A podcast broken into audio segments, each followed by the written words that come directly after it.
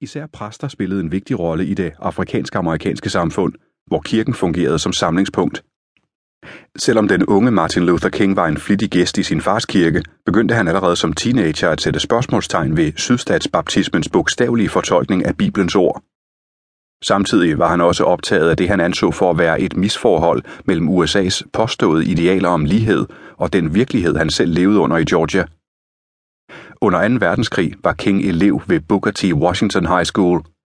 Skolen var opkaldt efter en forhenværende slave, som havde grundlagt en teknisk skole for afrikanske amerikanere i Alabama, og som mente, at afrikanske amerikanere ikke skulle kæmpe for borgerrettigheder, men i stedet uddanne sig i praktiske tekniske fag, for dermed at opnå økonomisk fremskridt.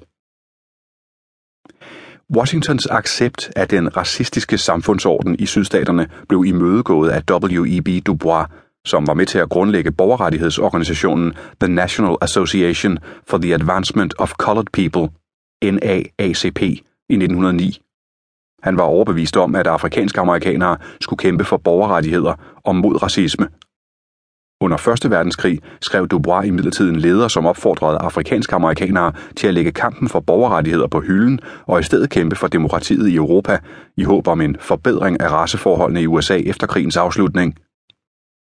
Dubois var, som behandlet i et andet kapitel, overbevist om, at enden på 1. verdenskrig ville medføre en afvikling af europæiske kolonier verden over, og at dette ville fremme afrikansk-amerikanernes sag. En forbedring af raceforholdene i USA udeblev imidlertid, og kort efter at USA gik ind i 2. verdenskrig, troede socialisten og borgerrettighedsforkæmperen A. Philip Randolph med at organisere en stor demonstration i Washington for afrikansk-amerikanske borgerrettigheder.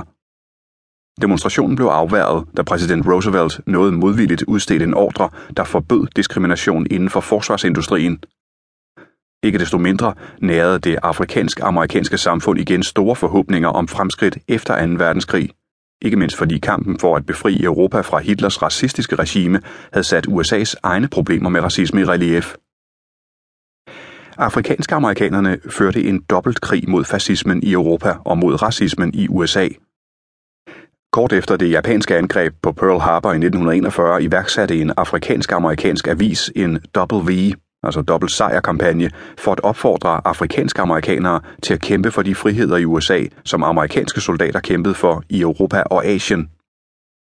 I 1944 udgav den svenske økonom Gunnar Myrdal mammutværket An American Dilemma, hvor han påpegede konflikten mellem de idealer, der var nedskrevet i uafhængighedserklæringen og den fortsatte racisme i USA.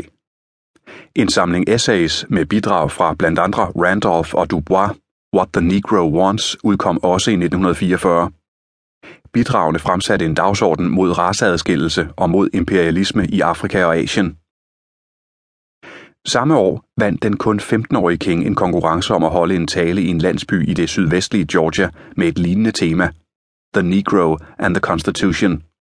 Ligesom Myrdal talte King om det paradoxale forhold i, at en nation grundlagt på frihedsprincipper kunne holde afrikanske amerikanere i lænker, og at sorte stadig, selv mange årtier efter afslutningen på den amerikanske borgerkrig, ikke havde opnået fulde borgerrettigheder. King oplevede selv paradokset på vej hjem i en bus til Atlanta. Sammen med sin lærer blev han bedt om at forlade sin sædeplads til fordel for to hvide passagerer – denne ydmygelse affødte en vis kølighed over for hvide, som han bevarede resten af sit liv. King havde ligesom Myrdal sat fokus på det amerikanske dilemma, men i modsætning til Myrdal kom King til at kæmpe aktivt for at opnå en ende på dilemmaet. I de mellemliggende lidt over 10 år, før han blev færdig på high school og til han trådte frem i offentlighedens søgelys, videde King sin tid til at uddanne sig. Det var i disse år, hans livsfilosofi tog form. I 1944 blev King optaget på Morehouse College, et afrikansk-amerikansk universitet. På Morehouse deltog King i mange ophedede diskussioner om de psykiske følger af sydstaternes raceadskillelsespolitik. Han læste i Henry David Thoreaus essay Civil Disobedience om Thoreaus modstand mod USA's krig mod Mexico og hans tro på, at en borger havde en moralsk ret til at modsætte sig uretfærdige love udstedt af staten, fik stor indflydelse på Kings opposition til statsstyret diskrimination og hans modstand mod Vietnamkrigen. Et år før han forlod Morehouse, besluttede King sig for at blive præst. Senere forklarede han sit valg med, at han følte en indre trang til at tjene menneskeheden, og gennem sine prædikner opfordrede han til protest mod social uretfærdighed.